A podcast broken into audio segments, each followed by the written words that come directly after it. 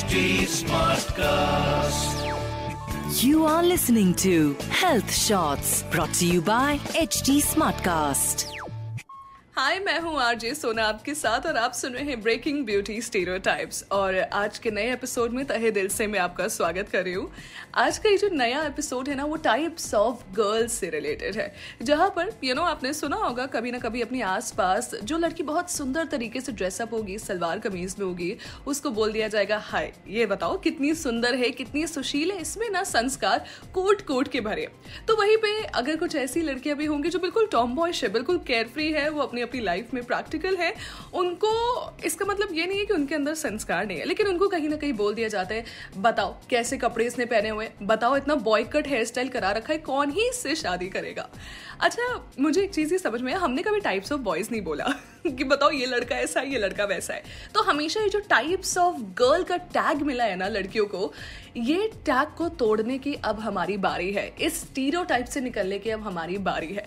If you feel like cutting down your hair please chop your hairs please chop your hairs मैं तो तुरंत खुल्ला कहती हूँ। एक टाइम पे मेरे बाल कमर तक के थे और दूसरे ही पल मेरे बाल बिल्कुल बॉय कट हो गए थे। मैंने भी कई सारे ऐसे कॉमेंट सुने हैं और कई समय तक मुझे फ़र्क भी पड़ता रहा टू बी वेरी ऑनेस्ट लेकिन एक चीज़ मुझे धीरे धीरे करके रियलाइज़ हो गई कि समाज को कोई फ़र्क नहीं पड़ेगा, कोई भी फ़र्क नहीं पड़ेगा अगर आपकी लाइफ में कुछ भी हो रहा हो तो।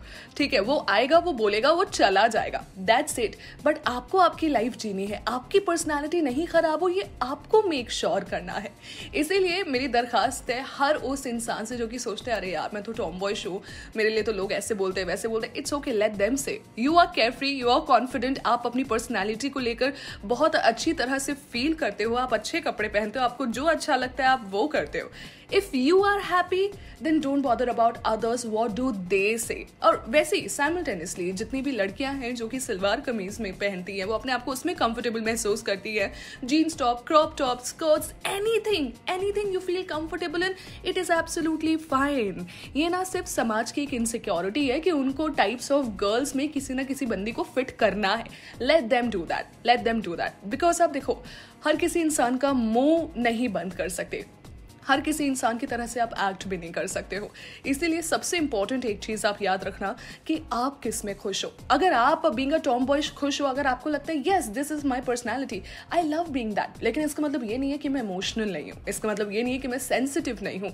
इसका मतलब ये नहीं है कि you you know know, uh, मेरे लाइफ में प्रैक्टिकलिटी की इतनी जगह है कि मेरे को कोई फ़र्क ही नहीं पड़ता कोई मुझे क्या बोले या क्या ना बोले।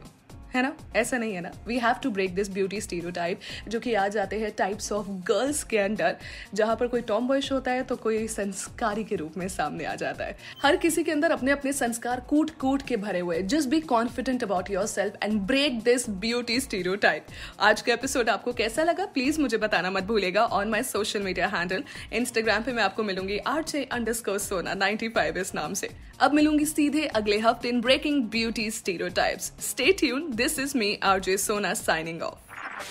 You were listening to Health Shots brought to you by HT Smartcast. HD Smartcast.